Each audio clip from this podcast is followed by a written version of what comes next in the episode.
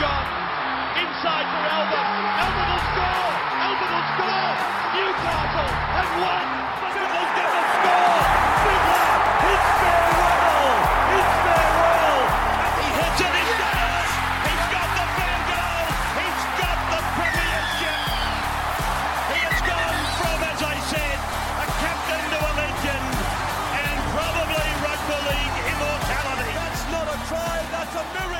G'day guys, welcome back to the Rugby League Guru Podcast. On the weekend, obviously, the Kangaroos, they put the sword through the Kiwis, and I believe the man of the match was Harry Grant. But for me, in my opinion, I thought the man of the match was the Hammer. I thought Hamiso was fantastic in that game. I thought that obviously playing left centre, he marked up against the Kiwis right centre, Joey Manu, who many have regarded for a number of years to be the best centre in rugby league. I think there are a couple that have probably jumped him over the last few years, but I still think on any given day, Manu is one of the hardest guys in particular to defend. Not a bad defender himself, but definitely it's his attacking prowess that has rocketed him to the top as far as the best centres in the game over the last couple of years. And I thought that the job that Hamiso did on him was tremendous. I think it was 19 tackles, 0 missed, and that's all good and well. You know, stats tell a certain part of the story, but I just thought the way that he locked up Joey Manu all night was incredible. I think Manu had 15 runs for 112 metres or something on those lines. It ended up averaging out to about 7.8 metres per run, which for Joey Manu, that's keeping him very, very quiet. And he was allowed to roam a little bit during this game. So I personally reckon his individual matchups with Hamiso, he would have gone for even less than that. He really was incredible. There was literally one play where Manu had Hamiso on the back foot, and it was a play where they were going down the right edge. They were about 30 or 40 metres out, and the Kiwis were on the front foot, and Hamiso was actually forced to corkscrew. So when I say corkscrew, obviously when you are tracking backwards and you're turning your back on your attacker. So an old saying in rugby league is never show your number, which means that when you're defending, you never want your opposition to be able to see the number on your back. If they do, you're facing the wrong way, you've been corkscrewed, and you're in all sorts. And the vast majority of times when players get turned around like this, it is show over. There is no way of coming back from it. The great Jonathan Thurston, I remember years ago, one of my favourite tries of all time, scored by good mate Jarel Yaoyi. He scored a brilliant try where he had JT corkscrewed, and you saw the 7 or the 6 on JT's back 3 or 4 times, and then Yaoyi scored in the corner. And when you get in that situation, honestly, you are just in a downward spiral, and it is near impossible to get yourself back or manage to make that tackle or just make it work. Hamiso was caught in that moment, and if you remember it, you'll know what I'm talking about. If not, maybe go back and watch the game and have a look at it. I have never seen a guy look more comfortable when getting corkscrewed. His balance is just second to none, and his confidence in his ability defensively to just make it work however it looks is simply incredible. That's the moment that really stood out for me, and he did manage to make that tackle on Manu. And even in those situations, even if you're not making a tackle, it's just you being there, you blocking up some space and just being another body there that can maybe force you into other defenders and whatnot. I do think it's something that, when it comes to good defensive players in rugby league, I think it's something that we really, really sleep on. I think we focus too much sometimes on tackles, missed tackles and whatnot. Sometimes you can come up and give away a missed tackle, but it forces the play inside, or it forces the player somewhere else. And as we always say, not all missed tackles are equal. And I just thought Hamiso the other night was tremendous. Just what he did to Manu. I haven't really seen someone keep Manu that quiet. I've seen Manu have bad games that I think quite often don't have all that much to do with the defense. I think he's just off. But the other night, I thought Manu, he was keen. He was going at him. He was taking a heap of runs. But he just wasn't able to make an indent on Hamiso. And there's a number of times where they ended up in a one-on-one contest. Hamiso just came out on top every single time. It was incredible. Obviously, in attack, they had a moment where they went one-on-one up against each other, and Hamiso absolutely left Manu for dead. I don't think he even touched him. And once again, we talk about that balance. You know, the greatest players of all time, they have a balance that just can't be coached, and you just, as soon as you see it, you just go, wow, how does he do that? And that was one of those moments for me when Hamiso got the ball, he just went right foot, came off it, And he just left Manu for absolute dead. Manu was no slouch. Manu's a pretty good defender himself. And he just never stood a chance against Hamiso. That was, of course, the Dylan Edwards try. Just a simple draw and pass from there to put Edwards over. But the way that he left Manu, I don't think many guys in this competition would be able to do that. His balance is just unbelievable. I haven't really seen too many guys that have balance like that, especially when you combine it with speed. And having balance is all good and well. But the way that he manages to go from a standing start to absolute top speed is unbelievable. And Hamiso, to me, still looks like one of those guys that he runs as fast as he needs to, which is terrifying when you consider what he is capable of doing. So just watching him the other night, watching him play centre, I put on my Instagram that I think right now he's the best centre in rugby league, and that's based off, you know, recent internationals and what we've seen and whatnot. Stephen Crichton was obviously, in my opinion, was the best centre in rugby league this year. Herbie probably a close second. But I think that what Hamiso has done in State of Origin, that's every single State of Origin game he's played so far that, in my opinion, he's probably been the dominant centre on the field. He's arguably been the dominant outside back on the field. And then to go for the Kangaroos where, in my opinion, he was man of the match in their first game. He absolutely killed it, scoring 2 tries, breaking it open at halftime. Defence was very strong again. And then in that game, he kept... You know, he kept Joey Manu silent in that game, and he didn't score any tries. But if you have a look at the stats that he stacked up from that game, I'm just going to get him up now. It was something like 2 try assists, 3 line break assists. I mean, he was just wreaking havoc all over the field and creating opportunities, and it was no shock to me that on the last few plays they scored down that edge because of the threat of Hamiso as well. Played 80 minutes. He only ran for 94 metres, so he isn't like a crazy high-volume guy, but he had 3 line break assists, 2 try assists, 4 tackle breaks, 17 tackles, 0 miss. So Hamiso was just absolutely everywhere in this game. He would have been my man of the match in that one. And it made me sort of think, wow, like he was an absolute superstar for the Dolphins this year playing fullback. They had a couple of deficiencies on their edges throughout the year. So Wayne tried to move him out there. And, you know, the other night when I posted, as per usual, whenever you post stuff like that, straight away people are like, oh, he's forgotten about Critter.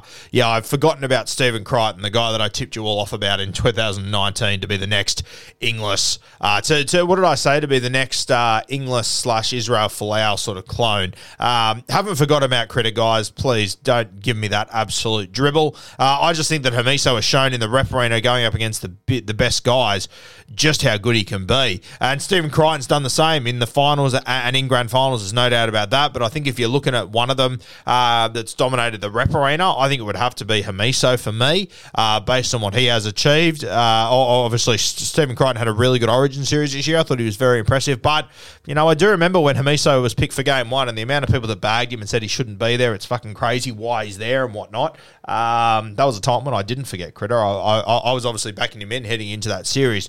But, yeah, I just think Hamiso, if he's not top 1, sure. I'm not going to argue with you. If you have Stephen Crichton ahead of Hamiso, I'm not going to argue with you at all. I think that's completely fair. But I think more so to the point, he's a top 2, top 3 centre in our game, yeah? And I saw in the comments a lot of people targeting one game against Isaak Tongo round 20 this year when the Dolphins played, you know, the Panthers, the best team of the modern era, going up against a new franchise after the wheels had fallen off, and said, oh, he didn't have any answers for Isaak Tongo. And I thought, yeah, okay, sure. I kind of remember that game. I went back and watched the highlights of it last night, and, you know, Isaak Tongo scored 2 tries, but, you know, every time he got the ball in those situations, it was off the back of second phase footy and offloads where there was an overlap. There was a try that he set up at the end where he got an offload away. If you have a look at the play, though, you had Tafade outside of Hamiso. Hamiso had handled Isaak Tongo. He'd made that tackle. He got a late offload. And Tafade, he didn't trust his centre, and he came in instead of staying on his man, which led to another try. So I actually don't think that situation, that game was as bad as what people think. And I think it's worth going back and watching that. I'd say that a lot of people that are on social media and whatnot are looking at the missed tackles and whatnot. But if you go and have a look at when those missed tackles are, a lot of them come off the back of offloads. There was one where Isaak Tongo got through, and if you actually have a look, Hamiso made a try-saving tackle on the other side of the field, and then he was running back to get back to the other side, and Isaak Tongo came off his right foot to beat Hamiso. But once again, I really don't think it's that bad, and I also think that It's funny how people do it on social media and just people in general now. People take, you know, people's worst performances or their not great performances and use that as the example. Don't look at anything else. Ignore, you know, consistently in the biggest stage in our game, State of Origin, what Hamiso has done, what he's done for the Kangaroos. And, you know, people are telling me that, you know, he couldn't do it for the Dolphins because, you know, he's not in a stacked team. And, you know what, maybe, but I mean, if you're a good defender, you're a fucking good defender, yeah? And, you know, you spend a whole preseason with guys. If you're playing, you know, in the centres, you will spend a preseason with your winger sort of sorting stuff out, getting used to each other, understanding calls and whatnot. I think it is worth realising that throughout last year, Hamiso, when he did play centre, he sort of jumped in there occasionally. The Dolphins were constantly chopping and changing their side, just trying to make things work. So I think Hamiso can be a really successful centre at the Dolphins. And it made me think about the other night. I posted on Instagram that potentially the Dolphins could consider playing Hamiso at centre and getting themselves another fullback. Now, potentially they've already done that. They signed Jake Averillo this year. They've also signed Herbie Farnworth, well, Jake has played a lot of fullback, and I think he's a very talented fullback, and I think under Wayne Bennett, I think he's going to do really well. Herbie's made it clear that he would like to play fullback at some point, but I haven't really heard those comments in quite some time, and since then he's become one of the premier centres in our game. The thing is, Hamiso is a left centre. When I think he plays his best footy, he's playing left centre. You've obviously seen that for Queensland and for the Kangaroos, as is Herbie Farnworth. Now, I actually think Herbie could probably play left or right, to be honest with you. A lot of the times, passing's really key to which side you play on and which side you fend on. I think Herbie'd be as dangerous on both, and I personally think Hamiso would be just as dangerous on both as well. But, you know, having a fullback background, he could play both edges. So I think you could make that work. You could play Herbie at fullback. You could play Jake Averillo at fullback. My first thought was, geez, the Dolphins could actually go into market here and find someone to bring into this side. Find someone that, you know, we think has the potential to be a gun fullback, but maybe isn't playing fullback week to week in the NRL for whatever reason. And straight away, I thought about the Gold Coast boys. You've got, you know, I assume they won't get AJ Brimson. I think he will stay on the Gold Coast, but you got Jaden Campbell and you got Kini as well, another guy that I think is going to be a genuine star. Hasn't played a stack of first grade yet, and people might not be aware just how good he is, but Keanu Kini, I think he could be an absolute gun. You know, if you were to get Campbell or Kini, I would happily play Hamiso at centre and give him a license to roam around a little bit. I wouldn't tell Hamiso to stay down that corridor. I would give him a license to go and play a little bit of footy, move around the park a little bit, pop up where he sees fit. Other guys you could look at. You've obviously got Sua down there at Melbourne. I personally don't think the Storm are going to let him go. Maybe you get a loan deal. You'd probably have to give away a gun forward. Don't know if the Dolphins would want to do that, but he's an option. I think Ito as well. I probably don't think he's ready to play fullback just yet, but under Wayne Bennett and you know, with some of the outside backs they've got on that side, they could make it work.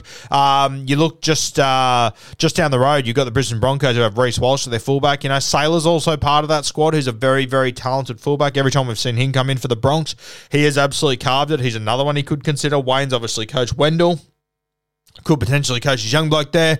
The other one I think would be a really good get if you get your paws on him, and I don't think the Manly Seagulls would let him go, but Kohler. Good God. We saw the games that he played for the Manly Seagulls at fullback at the back end of the year. Granted, they were against two bottom three teams, and he absolutely torched them. But I think it is pretty evident that he is a guy with a heap of talent who probably should be a fullback in the NRL. So a couple of guys there. Now, the other one and the big smoky, and this is a little something to watch because I've heard that they are keeping an eye on him, is Jack Welsby, obviously, from the English team. I think he is like 23, 24 years old or something. He captained that English side over the last few weeks, I believe. But he's another one. There's been a lot of talk about him, a lot of people keeping an eye on him.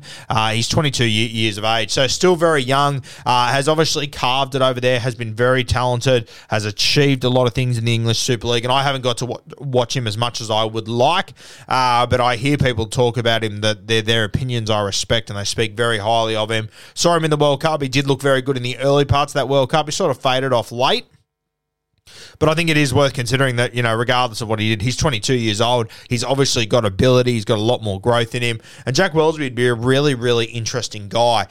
There are a number of clubs that are looking at him. I think that you'll find that there was a lot of representatives from NRL clubs who went over to England to watch their test series against Tonga. I'm pretty sure you had guys from the Roosters there. I'm pretty sure you had guys from the Dolphins there as well, from what I've heard.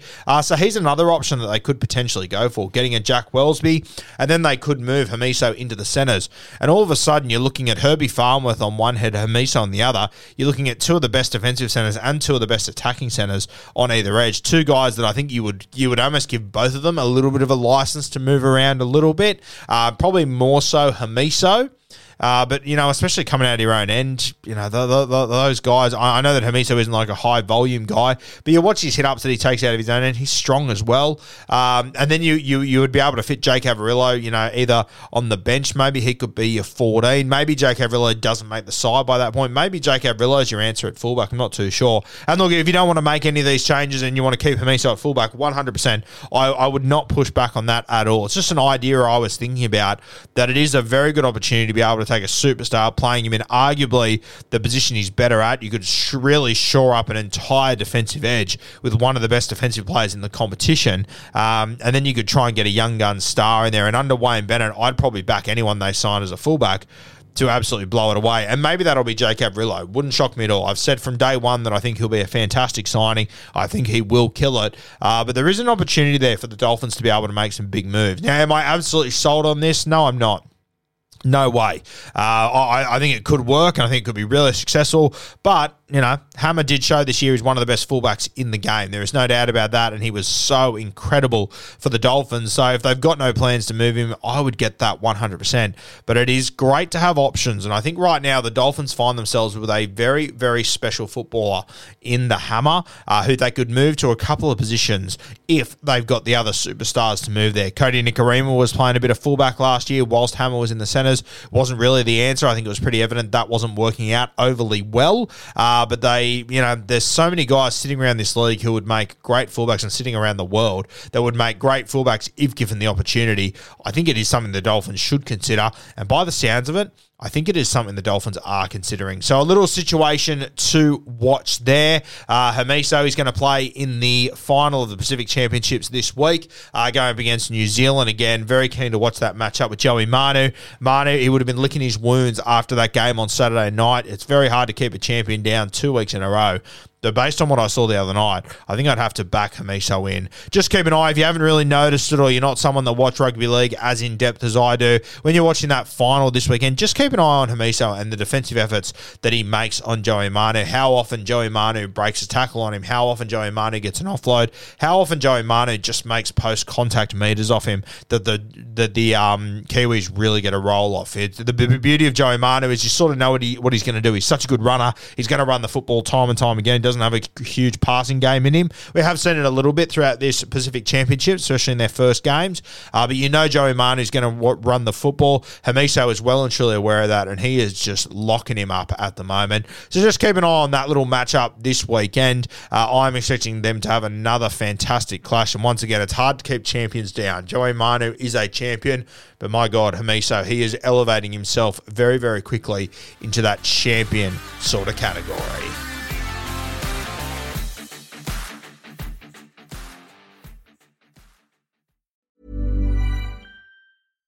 Every fan knows the right player in the right position can be a game changer. Put LifeLock between your identity and identity thieves to monitor and alert you to threats you could miss. Plus, with a U.S.-based restoration specialist on your team, you won't have to face drained accounts, fraudulent loans, or other losses from identity theft alone.